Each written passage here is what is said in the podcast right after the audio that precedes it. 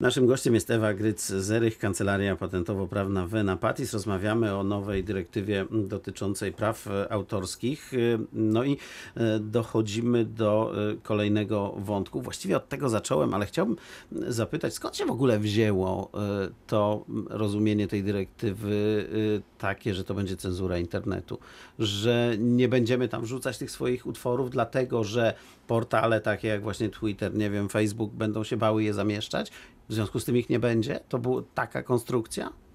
To znaczy ja myślę, że bardziej chodziło tutaj o wywołanie takiego wrażenia, że jeżeli napisze się coś niepoprawnego, tak, bądź w treści naruszającego czyjeś prawa, to w tym momencie taki portal może ten utwór, powiedzmy sobie w cudzysłowie, usunąć. Natomiast tu nie chodzi o to, że ktoś będzie oceniał nasz subiektywny przekaz, to co my tak naprawdę chcemy zaprezentować i przekazać, czy naganność, tak? Bo wiemy, że jest mnóstwo kontrowersyjnych utworów, tak? Które rzeczywiście mogą gdzieś czyjeś uczucia obrażać. Nie, tutaj tak naprawdę chodzi o to, że nie można publikować utworu, co do którego prawa przysługują zupełnie innej osobie, a ta osoba nie wyraża na przykład woli, żeby ten utwór został opublikowany na tym portalu bądź w taki sposób. Także bardziej tutaj chodzi o jakby cenzurowanie, w cudzysłowie, utworów, które są zamieszczane bez zgody autora, a nie chodzi o to, że po prostu ktoś będzie siedział i odhaczał, ten mi się podoba, ten mi się nie podoba, dodając jeszcze, że na przykład jestem bądź z takiej opcji politycznej, więc szkodzi to moim interesom, tak? Więc ten utwór blokujemy.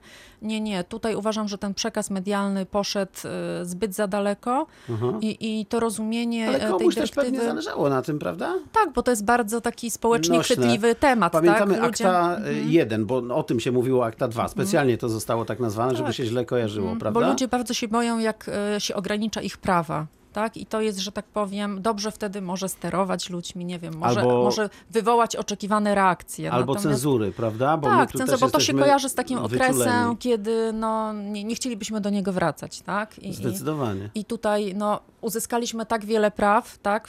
Na 2019 rok i nikt by nie chciał, żebyśmy się cofali i ktoś nam te prawa zabierał z powrotem. No to proszę powiedzieć wobec tego, dlaczego była mowa o tym, że nie będzie memów, albo że memy będą zakazane. Pamięta pani na pewno, prawda, taką narrację? Tak, ale ja też nie wiem skąd takie głosy, dlatego że dyrektywa wyraźnie stanowi, że akurat jeżeli chodzi o memy, no to wszystko pozostaje po staremu, tak? Można sobie wyobrazić, że ktoś jest autorem jakiegoś zdjęcia, do którego autor mema dokłada tekst i wtedy on się staje śmieszny lub nie, różnie to bywa, a w każdym razie w założeniu ma być śmieszny, no i wtedy to zdjęcie nie jest jego autorstwa, więc on jakby używa tej własności cudzej, dokładnie, prawda? Dokładnie, bo dotyka pan jeszcze takiej sfery jakby zależnego prawa autorskiego, bo żeby stworzyć mema, to tak naprawdę bardzo często pozyskuje się cudzy utwór, no i powiedzmy sobie śmiesznie się go obrabia, tak? Zawsze. Tak, prawie zawsze, ale może być tak, że ja jestem też twórcą tego pierwszego zdjęcia, bądź nie wiem, tego przedstawienia graficznego i ja sobie później go tak jak mi fantazja nakazuje, tak, czy bądź...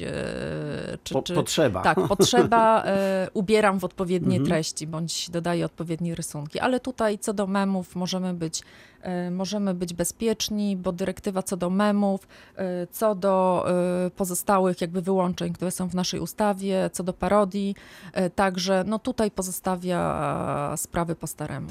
Ciekaw jestem, jak to jest z tą słynną implementacją tego prawa, dlatego że tak jak mówiła pani wcześniej, najpierw jest prawo europejskie, które poszczególne rządy poszczególnych krajów mają przez 2 lata wdrożyć. Czy tu jest jakaś możliwość manipulacji tym, jak jeden rząd będzie, nie wiem, bardziej liberalny, a inny bardziej konserwatywny? Czy to prawo jest na tyle precyzyjnie napisane, że te rządy nie mają już właściwie możliwości go zmienić, czy jednak tak? To znaczy na pewno rządy... Ja pytam o to, że jeszcze wejdę w słowo, bo nasz rząd mówił, że będzie się starał to zliberalizować, że to będą łagodne przepisy. Myślę, że to będzie związane z ustrojem, jaki w poszczególnych państwach obowiązuje, i pewnymi z procedurami, z przepisami dotyczącymi praw autorskich, które do tej pory też w tych państwach zostały implementowane. Natomiast jeżeli chodzi o nas, nie wiem, mamy 24 miesiące na wdrożenie tej dyrektywy. muszą się znaleźć. Sama pani wie dobrze, że my zawsze za późno wdrażamy niektóre dyrektywy, prawda? To może mamy nawet 36 miesięcy. Może to, że tak powiem, nasz rząd miał na myśli, ale ciężko mi tutaj w tym zakresie dywagować. Natomiast na pewno muszą to być przepisy, które będą pasowały do naszego porządku prawnego, co do zasady.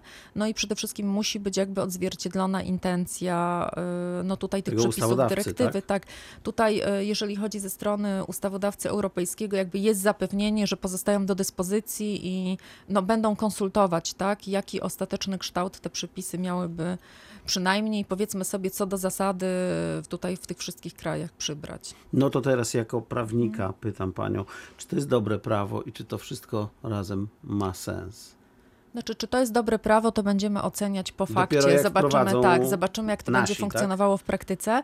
Natomiast to, co ja mogę powiedzieć, to jakby to prawo było tworzone z myślą o gigantach, tak? Z myślą tutaj o znanych twórcach. Przykład Facebooka, którym się posługiwaliśmy, jest dobry. To znaczy tutaj mówimy akurat o platformie, na której się zamieszcza. Natomiast chodzi mi o twórców, że jakby dyrektywa miała na celu zapewnienie wynagrodzenia, żeby wreszcie ten renomowany, powiedzmy sobie, twórca otrzymywał wynagrodzenia. Czyli tak naprawdę nie chodzi o mój wierszyk, tylko na przykład o piosenkę Rihanny, tak? Na przykład, dokładnie, tak? Albo o dziennikarzy. Tutaj jakby, tak jak powiedziałam, tworzono te przepisy z myślą o tych takich topowych zawodach, które noszą znamiona twórczości. Mhm. Natomiast, tak jak też powiedziałam na wstępie, ta dyrektywa ani nie zmieniła definicji utworu, ani definicji twórcy. I w naszym prawie akurat utwór jest zdefiniowany po staremu i twórca też, tak?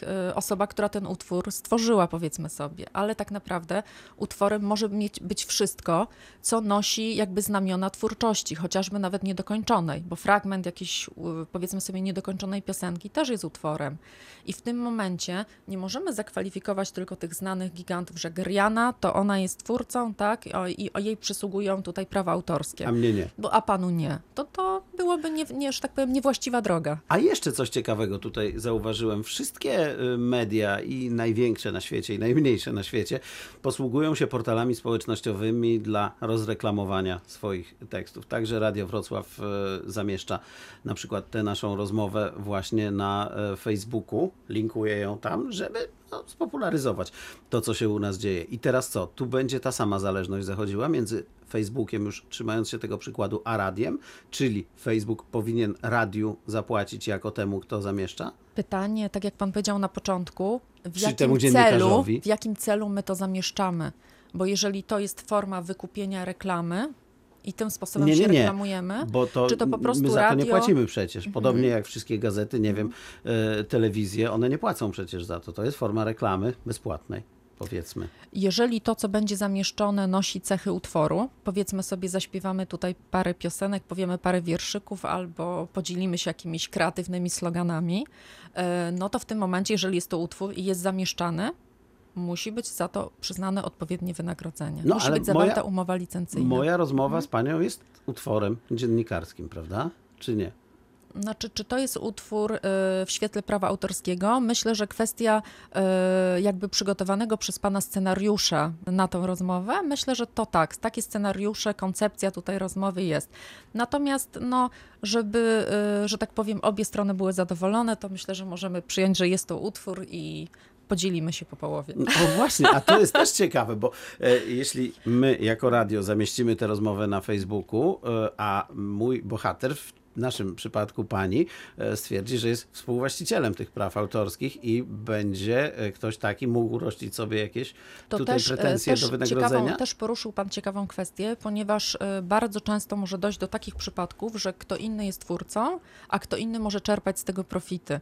Bo jeżeli Radio Wrocław będzie miało w całości prawa do tego wywiadu, tak, ja na przykład przeniosę na państwa, podpiszę odpowiednią klauzulę, że w całości jakby prawa do tego wywiadu posiada Radio Wrocław, to ten, kto te prawa posiada w całości, nawet myślę, nie pan redaktor, myślę, że będzie tutaj jako Radio Wrocław, jako stacja, to stacja będzie miała prawa wtedy do uzyskania odpowiedniego wynagrodzenia, tak jak dyrektywa stanowi. A jak słowo odpowiednie wynagrodzenie zostanie zdefiniowane za 2 lata w naszej ustawie, to trudno jest mi w tej chwili A jak powiedzieć. Pani sądzi, dojdziemy do tego, że za 2 lata ja, zapraszając gościa do audycji, będę mu, tak jak teraz w internecie się dzieje, porodo, prawda? Będę mu dawał taką karteczkę, żeby on podpisał, że zrzeka się na przykład praw autorskich, albo przekazuje je Radiu Wrocław, albo generalnie rzecz biorąc, no, jakiś taki dokument, z którego treści wynikałoby, że nie będziemy mieć tego rodzaju kłopotów.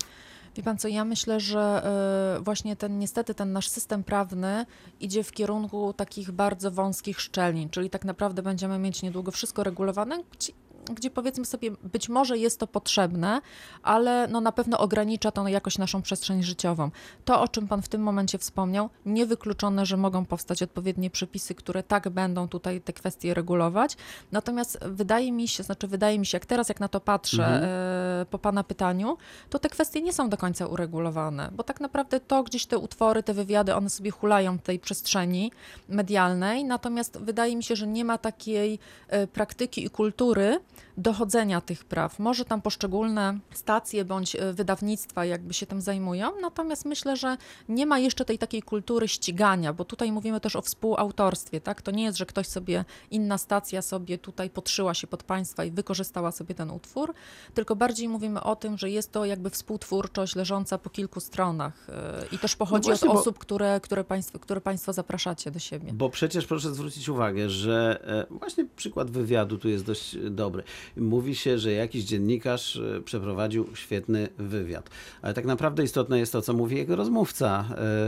Może tak, bo bardziej to jest działanie niż to, co w zespole, mówi dokładnie. Właśnie ten dziennikarz, więc prawdę powiedziawszy, można by tutaj doszukiwać się części praw autorskich po stronie wywiadowanego, a nie tylko wywiadującego. Ja myślę, że nawet moglibyśmy te prawa przyznać, dlatego że to jest tak zwana współtwórczość. Czyli tak naprawdę, ponieważ tu się nie da postawić jakby pionowej kreski, tyle należy do ciebie, tak, bo nie wiem, 3/5, bo tyle masz wsadu twórczego, tak, a ja mam tutaj 2/5, bo jednak trochę mniej mówiłam. nie, to już jest taka współtwórczość, że przyjmujemy jakby, no, że wspólnie, tak jak wspólność majątkowa. Dopóki się osoby nie rozwodzą, to jakby nie dzieli się tutaj tego majątku, tylko uważa się, że jest to jedna wspólna całość. To niech to będzie pierwsza taka rozmowa, która się zakończy taką klauzulą. Proszę powiedzieć, że mamy prawo do tego, co pani powiedziała. To znaczy ja mogę panu powiedzieć, natomiast ustawa stanowi, że skuteczne przeniesienie jest tylko na piśmie pod rygorem nieważności. Więc... czyli nic z tego. To ja szybko przygotuję. Więc możemy podpisać, że tak powiem, odpowiednie papiery po zakończeniu audycji. Oczywiście, nie będę tego... Słuchacze nie będą i tak widzieć, tak? A no właśnie, nie będę tego od pani wymagał. Bardzo dziękuję. Dziękuję Ewa ślicznie. Ewa Gryc-Zerych, Kancelaria Patentowo-Prawna Wena Patis była naszym gościem. Dziękuję ślicznie.